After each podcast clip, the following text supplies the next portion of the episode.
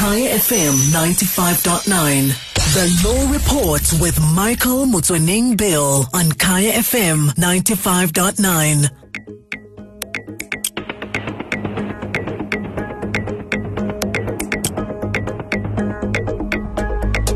Good evening and welcome to the Law Report. My name is Michael Motsoeneng-Bill.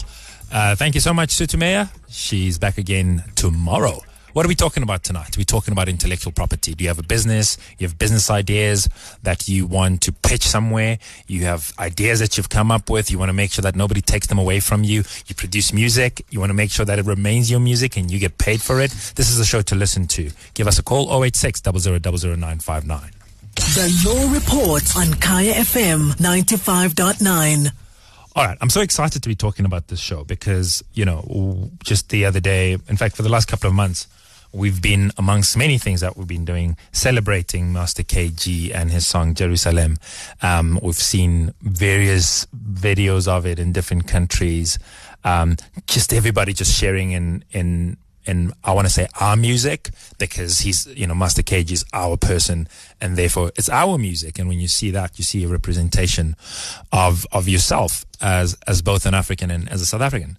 So that was quite exciting. But there's another part to all of that excitement which is the legal issues that surround that. And and one of the things that we're going to be talking about is talking to Master KG's lawyer and talking about some of the uh, legalities that have arisen from all of that thing that I've described as being so beautiful. So that's the first part. But but I know a lot of you guys are sitting at home and um, you you're coming up with ideas and you're saying, you know, I want to do this and I want to do that. And for many of you, you might be concerned, but if I start this, if I tell the world that this is what I have in mind, they'll start copying me. And I don't want my idea to be copied. What kind of ideas can be protected from being copied? Is can you, you know, what what what what qualifies? What makes an idea patentable, or, or, or what makes your logo or your name trademarkable and I, and I know I'm making sort of words up here as I go uh, trademarkable um, or, or, even copyrightable um, um, so that's really what what we want to talk about and and I think this is the topic that is most important because this is this is a time for creating. I mean, if you look at people that are making money in the world, those are the people that are creating stuff, um, and and all, their currency is pretty much ideas. So I I want to hear from you. I want to hear what you have in mind and what are your fears, what are your concerns, what are you thinking about in terms of you know ideas and that can be protected.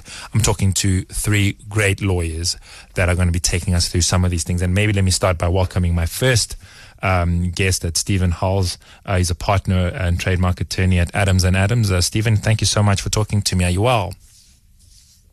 Uh, hi, Michael. Thank you very much for having me. Um, yes, looking forward to the conversation. Very important uh, stuff. I mean, I mean, um, whilst I wait for my other guest to join, he, he, here's here's maybe you know when we talk about intellectual property, um, w- w- you and I might readily understand what that means. But I mean, maybe let's just you know as a as an opener or preamble, what is intellectual property, and what are the you know uh, subcategories of intellectual property? Uh, Michael, uh, you're quite right. The I find sometimes that the word is such a lofty term that it uh, tends to take all the fun of, out of it for most people. so, um, intellectual property, you know, if, if one were to describe it, you could say that it's property rights in law that are um, basically that attach to certain creations uh, and materializations of the human mind.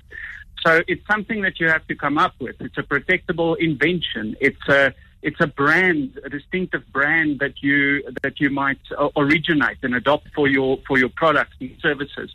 Um, it can also be a, a, a, distinctive design. For instance, if a fashion designer came out with a new, uh, a certain, a very unique uh, style of design for uh, whether clothes or a new couch, uh, it can be different things. Mm. Um, and then also, of course, you've got copyright, which will uh, probably get a lot of mention on your show tonight um, where you can actually uh, protect certain express material expressions. Now, one thing to, to bear in mind is that there's no intrinsic protection in law for ideas as ideas. Mm. So if you want to protect an idea, you have to do something with it. You have to uh, uh, bring it into materialize it. Now, Uh, it's a little bit different with patents uh, because with patents you deal with an invention. So there you, you sort of protect a certain methodology, a certain way that something works or that you make.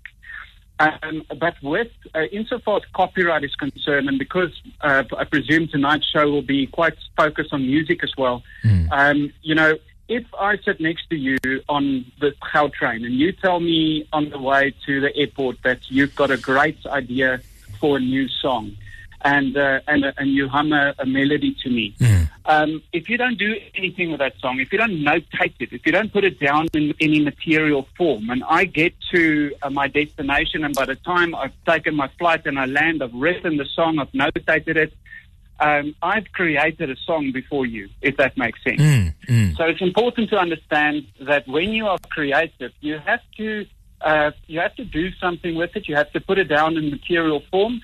And, uh, and, and insofar as uh, something like an invention is concerned, the most important thing would be not to disclose it before you've actually taken some legal advice uh, to determine whether it could be protected under patent law. Because if you disclose uh, an invention that you come up with mm. um, uh, before you file your patent, you you could actually ruin your uh, the, the patentability of that invention.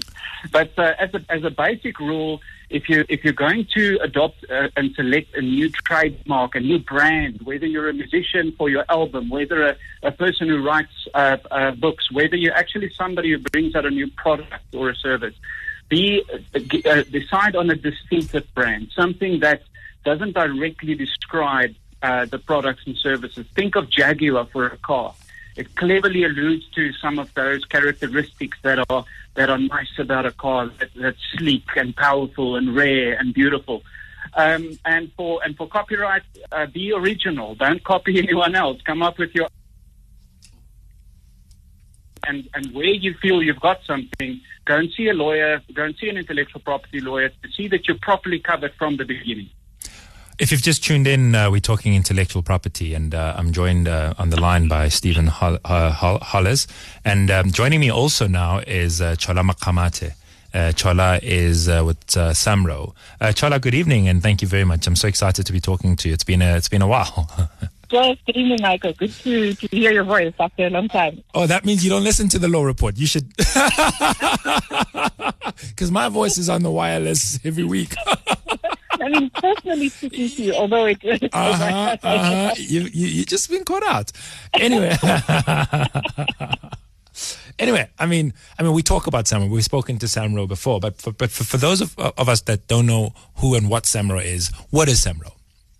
So Samro is what we call a collective management organization, right? And I'm just going to try and keep it as simple as possible because we, you know, could go into a lot of detail about this. Um, Stephen spoke, spoke about copyright, um, and we get our mandate essentially from the Copyright Act. Yeah. And our role really is we are simply put the middleman between the creators of music and liter- literary works mm-hmm. and uh, so the creators and the users on the other hand who require licenses in order to use those literary and musical works so that they can we can then pay over the royalties to creators who are our members. So essentially put, we're just in the middle assisting with administration of the rights of creators and ensuring that we get the money in and the paid over to them. And let, let me also just welcome uh, uh, Dumisani Motsamai. Um, uh, Dumisani is an attorney uh, at Morolong Incorporated. Uh, uh, thank you very much for, for joining us and uh, and welcome. All right, I see there's a there might be a little bit of an issue uh, with Dumisani's line uh, but we'll we'll attend to it. Let, let, let, me just let me just turn to you, and you raised something interesting, Stephen. When you were talking about and and, and really we, we we're hoping to focus a little bit broader than just just copyright because you know intellectual property we, we, we have people listening with varying interests and and and something that you, you mentioned earlier you were talking about an idea a fashion idea and as you said that I thought immediately of the brand MaXhosa and and because when you you know when, when and, and when you take MaXhosa on the one hand and then you take South Africa or African attire um, and and every country seems to identify with a particular pattern. Uh, there's uh, one for Basotho there's one for Ghana. There's there's there's a variety. When you take something like that which where you can't readily identify who owns it what would what would the legal position be if some Swiss company started using Ghanaian materials to to to to, to make proper money? Well, Michael, um, that's a that's a great question, and um, we will we have seen instances where uh, you know prominent international brands have looked to do exactly that, um, and you know when you that's why it's very important if if there is an original design that, um, but in this case, what you're talking about is more design that can actually be traced back to indigenous knowledge systems, mm, mm. Um, and um, the world has actually been the, the world has been a bit slow on this, not only in, in South Africa and perhaps Africa, but, but, but the world is catching on fast by, by enacting uh, new uh, legal frameworks. Uh, like in South Africa, we've got the Traditional Knowledge Bill, for instance, uh, or the Traditional Knowledge uh, Act, and, and what it does is it creates uh, systems through which you can, as a as indigenous indigenous community, uh, establish some statutory protection for those kinds of rights mm. that can't be traced back to a particular uh, owner, uh, but rather to a particular community. Mm. So that if uh, somebody were to, uh, you know, if for instance a, a, foreign or an international fashion house were to be interested in using the same kind of patterns that can easily be traced back, or the fabrics and so forth, and patterns uh, traced back to a particular indigenous community, that they need to deal with those rights holders, and that's where collective rights management, that Chola also mentioned in the music business, mm. it's something similar to that. So you have to set up a system to ensure that the people who are interested to use the protected work know where to go to get permission for the use, and so that if they pay their license fees, that the license fees are then collected and uh, distributed, uh, uh, you know, in accordance with the mandate of the rights holders whether they are uh, creatives and musicians and record labels on the one hand in the music business, or um, the traditional knowledge, uh, you know, the indigenous communities and their traditional leaders on the other. So it's a very important thing. Developments are uh, constantly evolving on that front, mm. um, and lawmakers have uh, are still in the process of catching up a little bit, um, but but that is being addressed. And, and, and maybe just turn. I mean, my producer posed a question to me, Chola, and, and she asked, um, uh, Masejo asked, what would ha- who, you know what happens to the music where you find yourself in a mall or you find yourself in a restaurant and music is playing um, what what becomes of of you know the because obviously it, it, it contributes to the ambience of that particular restaurant or that mall do the artists benefit in that situation Absolutely, so they do. Yes. Yeah. Sorry, Chola, uh, uh, yes. you can go yeah. with this one. yeah, they do. So our role, really, like I said, mm. is to license users, and there are plethora of users. Yeah. Um, we have broadcasters like yourselves. Um, we've got restaurants. We've got malls. Um, anywhere really where music is being used, mm. they could obtain a license from the requisite, and depending on the rights, um, because in the Copyright Act you have different works um, that require protection, and those different works attract a particular bundle of rights. Mm. Also, depending on the bundle of rights that are attracted for the work, you're required to get a particular license. Mm. Um, and in this space at SAMRO, and there are a number of other uh, similar types of organizations that administer particular rights.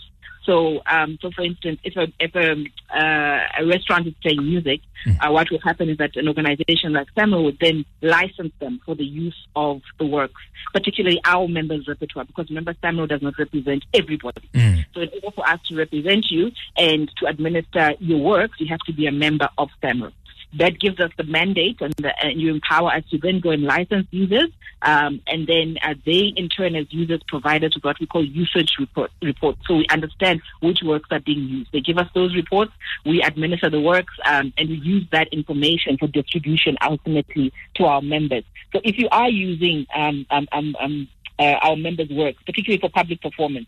Um, so private use is a different issue, but for public performance, uh, for commercial use, you should get, you must have a license, uh, depending on the rights uh, accruing to those to those works and the, man- the mandates that have been given to the CMO. You must have a license so that you can you can then administer those uh, the, the, information required to then distribute the money um, to the creators who created the work.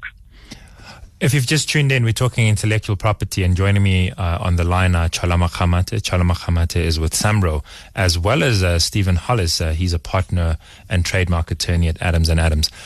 Perhaps, perhaps this question is is is, is more suited for you, uh, Stephen.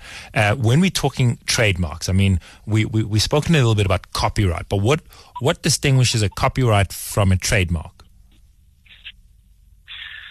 Well, uh, a trademark um, so something to also understand about intellectual property and statutory forms of intellectual property.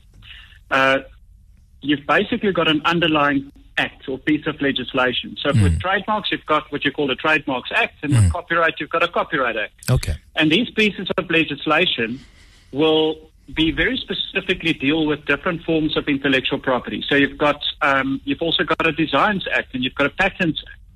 So when dealing with trademarks, uh, the Trademarks Act will tell uh, you how to, which trademarks are capable of being protected, registrable. In terms of the Trademarks Act, at which point, um, once you achieve a registration, quite powerful statutory rights are uh, secured for the rights owner, for the owner of the brand, mm. um, which allows them to really enforce uh, that their statutory rights against third parties and prevent third parties from using the same brand or a similar brand in respect of uh, the same or, or competing goods or, or, services and trade. So, with trademarks, a brand is one of the most powerful uh, business assets that a company can have. It's also the only form of statutory tra- uh, uh IP protection that you can keep alive forever if you renew it every 10 years. Most forms of statutory IP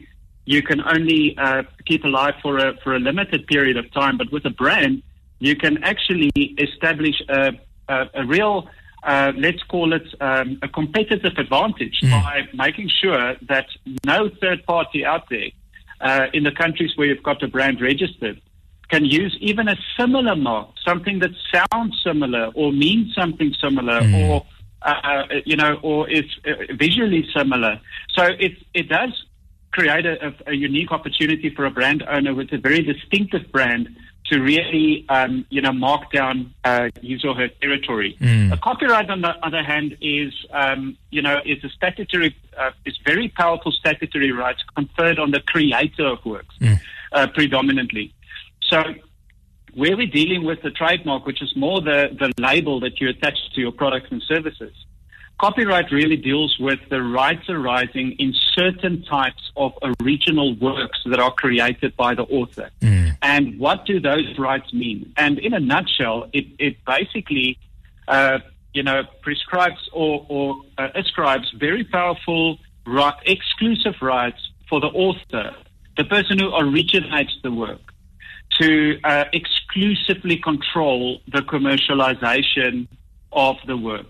So to to to uh, to have rights, for instance, it's a bundle of rights. It's mm. not just one right. Mm. So that will include the right to um, exclusively make copies of the work, to reproduce it, the, the right to distribute it, the right to uh, make uh, it available to the public, mm. Uh, the right to make it available for you know, to, to actually um, also, uh, if you think about uh, music and um, what makes it quite complex uh, in the music business is when you've got a piece of recorded music, there could be multiple copyright owners involved. Mm. So, on the one hand, you could have somebody uh, like uh, uh, the person who originated the lyrics mm. could would own the copyright in the lyrics. Mm. The person who wrote the music could own the, the copyright in the music, and the record label who recorded the uh, the, the, song um, owns the copyright uh, in the um, you know in the sound recording in the master recordings.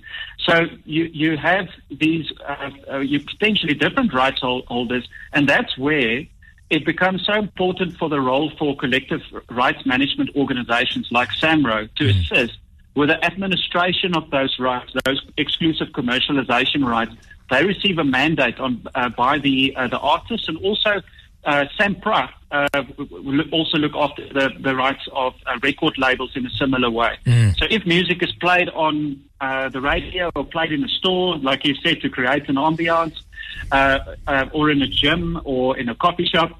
Uh, anyone who makes use of recorded music uh, as a company or a business um, are very well aware that it's necessary to, um, to to make sure that they are licensed to do so at their premises. Otherwise, they infringe on those um, uh, potentially on those exclusive rights, and and ultimately the license fees benefit the artists and creators, and also the companies that invest in them.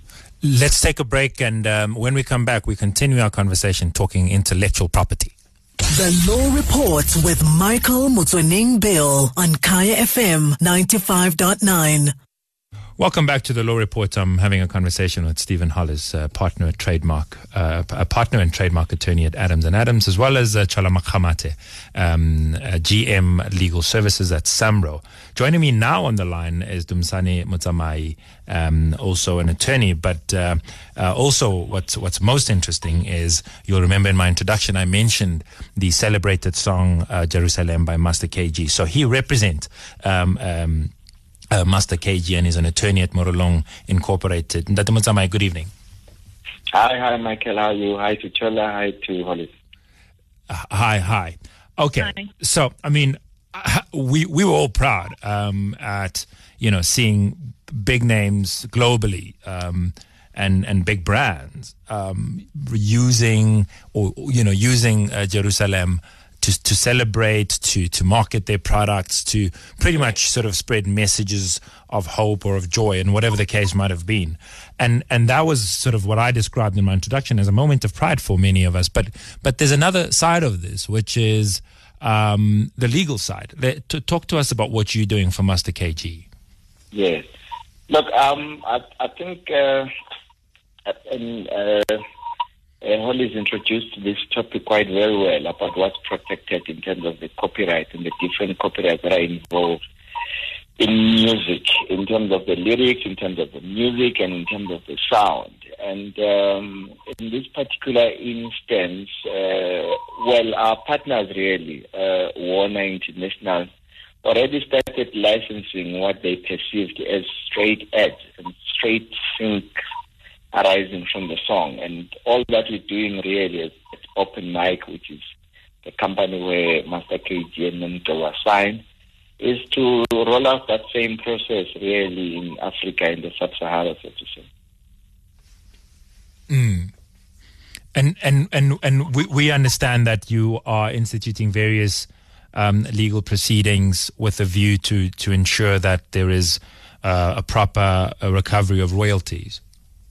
Yes, yes. So, uh, uh, you know, and and and uh, the issue here is that some of these companies uh, they took it a little bit more than just a challenge. You know, a good to have kind of a moment and and and fun really. And uh, you know, you you you you you you will, you will find this quite funny, Michael. But some of these companies, what we're discovering, were uh, outlaying marketing budget to make their challenge an ad, really. And Mm. uh, they were employing marketing agencies to come and make sure that their challenge, you know, becomes a top-notch challenge. And whenever they put it in the social media, they will boost their pages on, I mean, their ads on, on, on, on the various social media platforms. So you can see that these are people that were going out of their way really to ambush the challenge and make ads. Mm. You know, so what we're doing, as you correctly said, is that um, we we and our approach really is, is is the same as the one approach in the sense that we we it's not necessarily adversarial. What we're doing is we're approaching companies and we're assuming really we're, we are departing from a point of view that they may have not known that they've skipped the line. And we are targeting specifically those that went out of their way to make ads out of that song and we're saying, guys, let's talk. You used our song in a sync. This is what we expect. Let's and let's have a conversation. And and how's that going? I mean, I mean, you know, I I I, imagine it's it's quite a big job because it's Yeah. not like you're approaching a company down the road in Sandton. I- Yes, you're, yes, you're, It's it's sort of a global endeavor, isn't it? Yeah, look, it, I think after the the, the the the the media took it up, you know, last week, it started getting moment, momentum Mm. uh, than it had been doing uh, prior that. Uh, it, it's funny, we're getting messages from uh, former employees of some of these companies detailing how the campaign on their end was unfolding. We we are getting some companies that says, you know, we did this, but we will tell you others who also did it. and of course, we are getting people that are busy deleting the, their videos on YouTube, which is I'm not sure how useful that is. I mean, there, there's there's fingerprint identification in this thing. And it's not like we started this thing now. I mean, it's been a good month that we've been reviewing these videos. So we've got all these videos. Deleting it now doesn't really help. Sure. It sounds like a it sounds like a hell of a job. Um, yeah, now, no, it is. Now, now what you know? So, I mean, I'm thinking, and and maybe Trot, I wanted to come back to you on this. I mean, when you think about music in South Africa, right? Um, it doesn't music moves. It's, it's it, it, it almost moves literally as uh, at the speed of, of light or even sound. Um, these days with you know I can produce something and it could be with the speed of sound be be you know across seven seven oceans. Um, so enforcement. So I am you know uh, DJ Mike um, not um, and I've produced a song and here's something happening in Germany. What are, what are some of the things that you do for me, if any, if I'm your member um, and with my music being broadcast uh, uh, globally? So look, um, enforcement is an interesting space, particularly in the in the digital age. Um, so I mean, what we try to do um, as, as an organization like SAMRO is that we enter into agreements with um, sister societies in other jurisdictions who then assist us um, with administering the works with users there um, and administering license agreements there so that we can then be paid over the monies for uh, create, for our members um, mm. here in South Africa. So we have those types of bilateral agreements in place. Mm. But as you are aware, different jurisdictions have different levels of protection for for creators. Um, and also uh, different jurisdictions will have different provisions in their law regarding uh, what can be determined as, as, as, as fair use or authorized use um, of works. So it is it is quite tricky. Um, but I think for the most part, where you are organized, where you have adequate representation, and where you're able to find parties that can assist you um, in terms of enforcing your your your, your rights um, as a creator, you're you're a better place. So for somebody like Master KG, um, he's got lawyers here. He's got representation here. He's got international representation um, who are able to deal with the unauthorized use of, of his works. Now, obviously, depending on the jurisdiction, there are different defenses to that. One of them being something called fair use, which is predominantly used um, in the U.S., and something that um, our lawmakers are actually trying to introduce into our legislation, but it goes even beyond um, um, what is in the U.S. legislation. It, it also doesn't have the accompanying uh, punitive damages, statutory damages that are inherent in the U.S. legislation. So, you know, you just need to be in a position really where you are adequ- you are adequately aware of, of, of, of your rights um, you need to be aware of, of what you need to do in order to, to, to, to protect yourself, get the right representation if you can do so, um, and be alert at all times because you can release something and it goes viral and it's unauthorized use at all in all corners of the universe and you will find yourself because you don't have the protection um, and the resources to enforce your rights and that really um, is an unfortunate situation that a lot of creators find themselves in. I think Master KG is, is very fortunate that he does have the support that he has in order to enforce his rights in multiple jurisdictions. I mean, let's talk about these uh, bilateral agreements that you referred to, and and we know that uh, you know American music pretty much dominates um, uh, the airwaves. My my my my brother, uh, who was formerly at SABC, I joke, um, had a had a big issue with this, and he had a ninety percent rule for local music. But we know that international music is big in South Africa.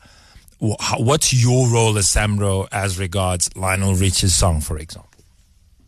So the issue really, Michael, is the broadcasters, right? Mm. Because we pay for, I mean, we collect on usage. Mm. So if your your your work is not used, we can't we can't collect and we can't pay uh, zero from zero. Mm. So I think that the users and the broadcasters need to come to the party and play more local content. There are quotas, obviously, as prescribed by ICASA, but there is a big push to have you know, those quotas, uh, those quotas are made higher because people are using South African music. They are. They're enjoying it a lot more. There's not, we've seen the trends with ourselves with Samro that we're. It's a lot more varied. Uh, I mean, but, you know, honestly speaking, you, you spoil for choice these days Yeah. as well. Yeah. But but my, my, my real question was more on, you know, so we uh, uh, we got a picture of what happens from I'm your member and I'm based in South Africa. What happens to my music when it's been played overseas? And you talked about bilateral agreements. Um, that you have with other collection societies. What happens with you know American music being played here? Do you have a role insofar as that is concerned as SAMRO um, arising from your bilateral agreement? So this is where um, creatives need to be um, astute because ultimately this is a marketing game, right? Um, your product, people need to know what your product is. You need to be able to market it. The same thing with music. If you want to penetrate um, market and get market share in different territories, you have to you have to be able to get your product out there and get users using it and broadcasting it because that's how you, it's going to get played. So, um, who's your manager? Who's your promoter? Who's dealing with your marketing? And that's why um, a lot of people usually want to go with the big publishing houses, big record labels, because they have the budget um, to put towards things like that, where you can get your music heard um, in other countries. And once that's happening and there's usage, then our bilateral agreements are easy to enforce in that regard because those users in those territories give those reports to those CMOs in those territories who then collect and then pay over to us and then we're able to pay to you. So, so now let's let's talk about you know uh, maybe uh, uh, uh, if I can bring you back when we're talking about you know this the same still on the same theme about sort of enforcement um, across uh, across countries. Do you depend on these various countries? Subscribing to to um, whatever treaty, I, I, I'm I'm moving from the premise that n- not everybody could be bound by the same laws.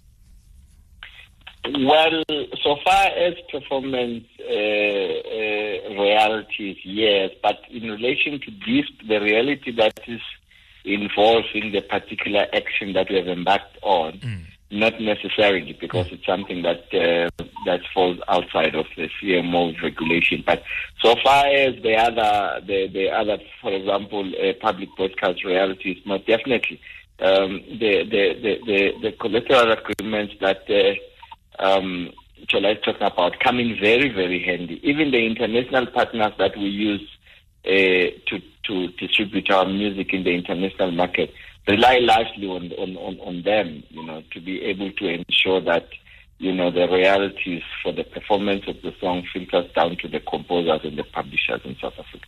If you've just tuned in, we're talking intellectual property, and joining me on the line, uh, Stephen Hollis, uh, who's a partner at uh, Adams and Adams, Dumisani Motsamai, an attorney at uh, Morolong Incorporated, as well as Chola Makgamathe, uh, who's a general manager legal services at SAMRO. If you have any questions for my guest, you want to start a business, you you you have some designs that you you would like to to get registered or protected, do you give us a call? The number to dial 086 0000 959. So, so Stephen, we touched a little bit on, and I think you know you you, you explained uh, the bit about copyright, the bit about trademark, and you alluded to the Designs Act. And let's talk about you know that that bit about what what would then elevate a design to one that is capable of protection. Well, with designs, uh, Michael, you're looking at something that's really uh, original. It's not commonplace. It's something that um, involves uh, a degree of originality that sets it apart from what's already uh, out there. So it depends. Uh, it's got to be something that's not part of what they call the state, uh, the state of the arts, um, and and it has to introduce something new uh, and original. Um, now, Michael, before we actually get to your, your guest questions, uh, I was just thinking as we, as Dumisani and, and Chola was also speaking, um, you know, when you discuss matters where intellectual property considerations are, are concerned, um, quite often the different areas of intellectual property find an overlap. So you'll find in this matter uh, with Master KG um, that not only do you have the, the issues of copyright to consider, because clearly the you know uh, what members of the public might wonder is where what basis uh, is there a claim, a legal claim for royalties for usage fees, and that's of course rooted in copyright as we as we discussed.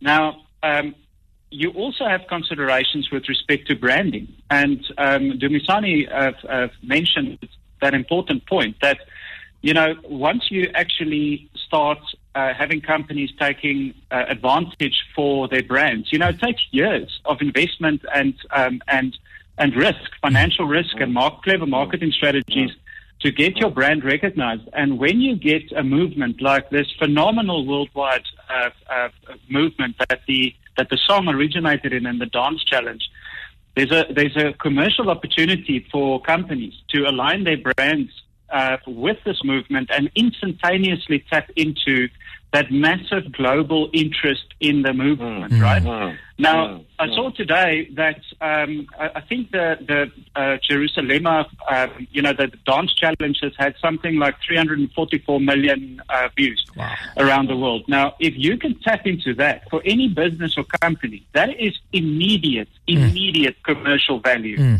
Now, in this matter, and that's how uh, intellectual property shows an overlap. So all of a sudden, there's branding and trademark law angles. There's unfair competition angles because somebody's actually benefiting from your uh, uh, goodwill, from your uh, uh, um, you know movement that they didn't have any uh, uh, involvement in starting. So uh, you can almost, it's not exactly the same, but you can almost think about a massive global event like, for instance, a World Cup that attracts so much uh, attention worldwide. Brands are falling over their feet to, uh, to, to just be reflected in connection with this movement, Yeah, just right? to associate with that. Yeah. that's right, and that's why you've got the rights holders, whether they're the Olympic Games or World Rugby, World Rugby or FIFA, the people who own the rights in the tournament, if I can call it that, um, will actually, uh, the intellectual property rights, will license who can use their brands in whatever way. So it's actually a whole uh, group of, it's not just a consideration of copyright, is the point that I want to make. It's actually a very nice example of how the different areas of intellectual property become involved. And in the end, uh, when you have uh, companies, companies and corporates and organizations are all very well aware that uh, you have to pay for use of recorded music, right? If, if you're if, uh, as, as a starting point, if, if you're a fashion store and uh, around Christmas time you want to play uh, uh, the latest Christmas hit, you better make sure that you've got a license with Samro if you're in South Africa uh, to make sure that you actually can do so without infringing rights. But um, the point is, it's, it's nothing new. It's not surprising. That's why I'm sure a lot of the companies and organizations that Dumisani and his team will be uh, making contact with uh, in the coming months uh, will actually probably make contact with them first uh, to say, yeah, okay, you caught us. In, it's a sense of, you know, in this business, um, it's, it's a risky business for a company or a corporate to align their brand with any uh, movement where uh, there's a commercial value to be extracted. And if you think about it, I've, I've seen in the news a lot of reaction with respect to, you know, healthcare workers dancing. How can they be, uh, you know, thought about to pay license fees? But there's a huge difference between a group of people dressed up as nurses who are healthcare workers dancing and saying, we are healthcare workers in Germany or wherever. Um, there's a big difference between that and all of a sudden a group of people dancing who are healthcare workers with a big brand behind them, whether it's a hospital, right? Because why is it necessary for a particular hospital to say who they are and what their corporate identity is? If this is all in the spirit of togetherness, uh, is it necessary to show your corporate identity, or do you believe it is important to show the world we are the best hospital in this uh, in this country? We are the ones who are organized and, and, and maybe even showcase uh, our beautiful grounds while we're at it. Each case will be considered on its own merits, but and and then of course you've got the clear examples of like an airline that um, that is, is is quite clearly a promotional video almost for for the company. So I don't think it's actually even that difficult to determine uh, where lines are crossed, you know, in a matter like this. But it is interesting that you can bet your bottom dollar whenever you have a massive event of global interest, you will have companies, individuals as well, who will look to actually plug into that massive interest, that customer potential consumer base, or people where you can elevate your brand and just catch the lift to the top without doing what uh, uh, you know going through the traditional route of building your own brand reputation. And when you make that commercial interference, if I can call it that, and um, it's interesting to me that in the music business, especially, maybe it's because music is available for free on so many of the online platforms. You know, p- billions of people click onto online platforms where they user upload platforms where they have uh, access to music. Listen, for. Stephen, I'm, I'm I'm sorry to cut you short. I got to take a break. And when we come back, I'll let you finish the point. We're back after this. The Law Report on Kaya FM 95.9. Welcome back. We're talking uh, intellectual property, and joining me are Stephen Hollis, uh, Makgamathe, as well as uh, Dumisani Motsamai. And um, if um, you have any questions like Belita, you can give us a call 086 959. Belita, good evening, and thank you very much for calling. Hi, how are you? Good and yourself. I am good. I am very excited about the conversation going to on hear. tonight. Yeah. Um, so I am a poet, uh, first and foremost. I write, I teach writing and performance as well. And one of the biggest issues with uh, just all the circles I've interacted with um, involved in poetry is um, everyone's trying to build an industry, you know, and it's it's like every generation has to start from scratch, and it makes it hard to maneuver because you have to make up the the steps along the way. Since there isn't really there isn't a trail that we can follow. Um, so I just want to understand with uh, the intellectual property, how much attention is given, especially by SAMRO, to um, poetry that is shared. Uh, I found that with a lot of journals, which is, I think, the highest, the most interactive part of um, a poetry career is you sending your work out to journals to get published or publishing your own book. And um, marketing, uh, like you guys said earlier, it's very easy for for your work to become super popular, especially on through social media.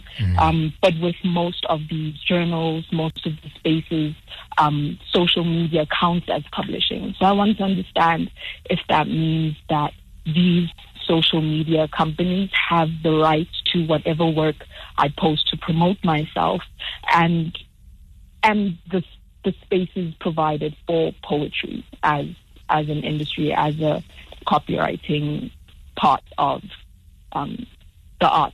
Oh, that's actually a very interesting question. Uh, thank you so much for that, Belita.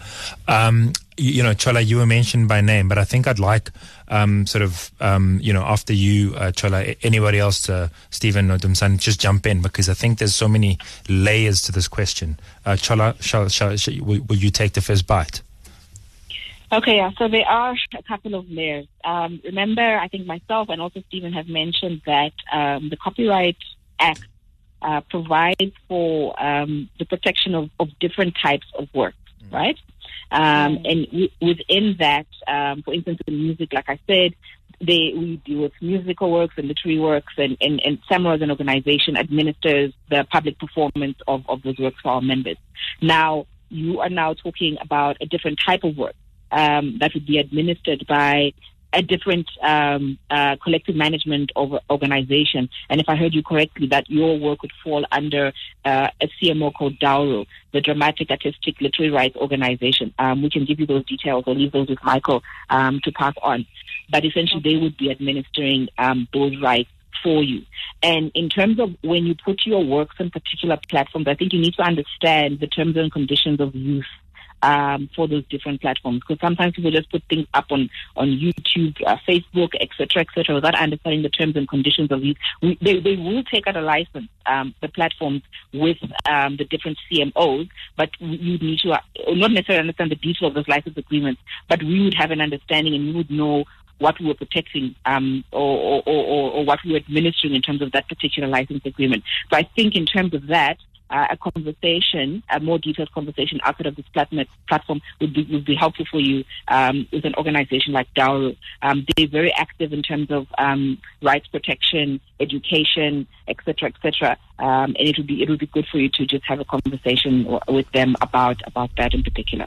And, and, and, maybe, uh, uh, Stephen, uh, if you were going to take a bite um, at, at this question as well, I mean, there, there, there is something um, inherently difficult about this issue of these social media companies. I mean, think Facebook, think Twitter. I mean, Twitter shut down um, Trump, who had accumulated 80, 80 million users.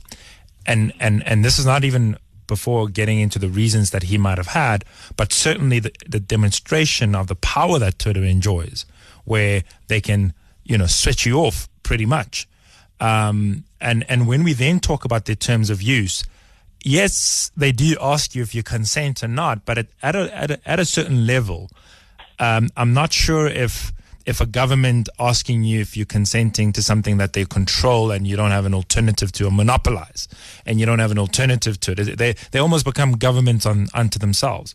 I, am I'm, I'm not sure if you know um, uh, what's you know where where are we headed uh, in in that interplay between those two, between those two sort of things where we can't ignore that Facebook, Twitter, Instagram, and all of these guys are governments unto themselves and for you to fight them. So Michael has no hope of starting an equivalent Facebook unless Michael's government in South Africa blocks Facebooks like, like China. You know, that, that's sort of where I'm headed. I, I don't know what, what you gentlemen think. Well, Michael, just a, a, quick comment from from me on that one. Uh, yes, I mean some of these platforms are so powerful that uh, they outmuscle financially even most countries around the world. So, um, so yes, they do have a powerful, uh, you know, market uh, dominance.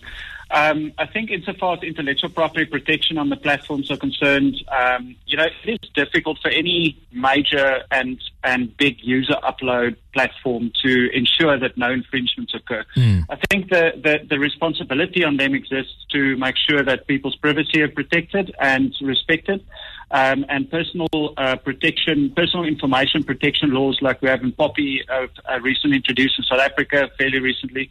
Um, and around the world, privacy laws are important and also increased li- uh, uh, responsibility, I would say, mm. Uh, to be placed on, on, on these platforms to ensure that, number one, infringements don't occur to begin with, and number two, to have effective systems in place to ensure that if infringement is notified, that it's swiftly addressed and thirdly, important in the music business, uh, to make sure that um, monetization from music that is played on these platforms uh, by placing advertisements around the platform so that the users themselves can listen to the music for free, that a bigger share of that reaches the pockets of uh, the artists and creators who are featured because we know that um, on, on uh, that, that, that's a huge problem that has led to uh, maybe Chola can also speak to this, the value gap mm. in the music business, which together with piracy is probably the biggest problem for um, uh, you know for uh, the livelihoods of um, of especially uh, musicians, um, and that's what makes it so important for other revenue streams, like for instance. Uh, the use of music in films, and also these license fees that Dumisani and his team are collecting, that they reach the artists because traditional earning uh, models have been decimated through free online usages. I, I want to take this call, and, I, am so excited about it. Um, um, because uh, Masecha tells me that uh, we got a call from TK. He's Lucky Dube's son, um, a hero, and and you know he's well loved in South Africa. And many of us grew up um, listening to to Lucky Dube. TK, good to be talking to you. Are you well? I'm well, thank you. How are you, mate? Great, man. We we loved your father's work, and thank you very much for calling in. What's going on? Yeah. No, so, so, so, so, you know, I think uh, this is a very interesting uh, topic, you know, especially in the South African context, you know, and I think a question that I had was, uh, you know, um, I think at this point in time, there's a lot of music coming out where um, there's a lot of sampling happening, mm. you know, and uh, this is now not just uh, in South Africa alone, obviously, it's, um, it's globally, you know, and I think for me, I just wanted to, to, to understand how far can one, you know, go in terms of, of, of that sample without necessarily infringing um, on the rights of the creator of the original piece? You know, is there is there a state limit? Is in what is it like? Um, you can copy the chorus or twenty percent of the chorus or something like that. You know, mm-hmm. you're doing, um, you know, if you're sampling the the back track, how much of that backtrack can, you know, can sound um, familiar to to to the original work without uh, necessarily um, you know, infringing on the rights of the original creator. All right, good question. Thank you very much. Um, yeah, I'm not sure who wants to take that. So, I'm spoiled for choice. I'm sorry. it's, it's, it's an interesting question, right? Um, in, in, in our, our, our, our law as it stands now, right? You need to seek um, the permission of um, the, the, the, the creator of the original work.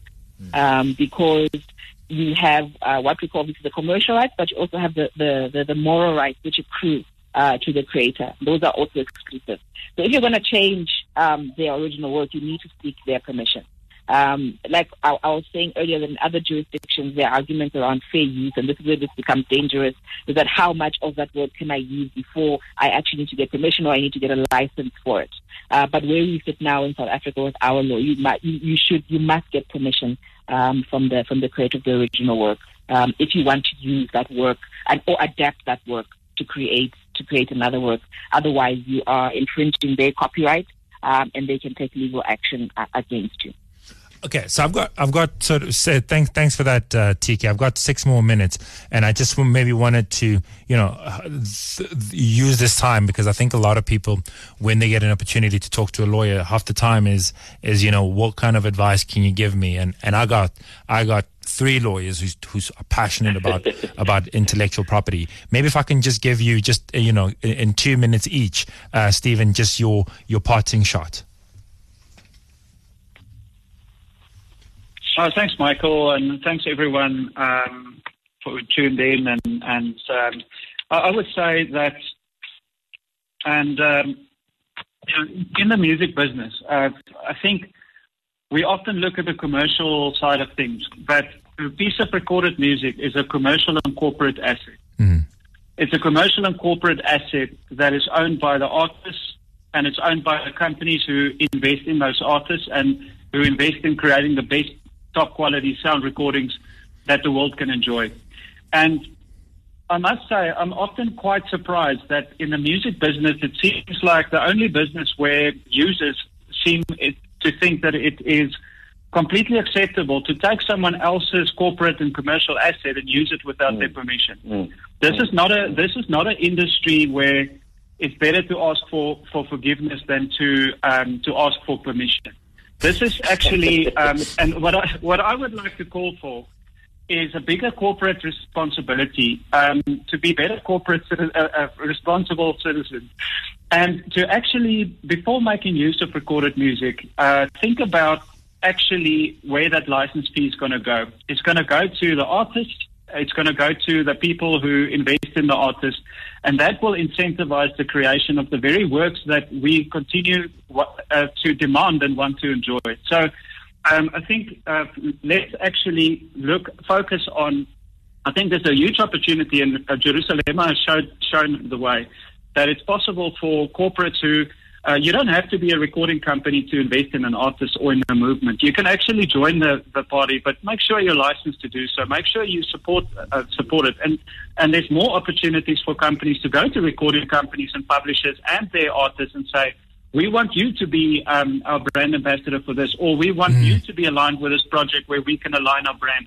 So rather start building the right licensing structures with the help of CMOs like Samro and with the, the, help of recording labels. And let's elevate our artists. We've, sure, sure, uh, Stephen. Uh, Stephen, I'm, I'm out of your two minutes. Uh, sign a quick shot for us, please. Your parting. No, I think, I think, I think, I think, I think uh, Hollis has said it all. Hey? Yeah. Hollis okay. has great. Said it all. He's summed it quite. okay.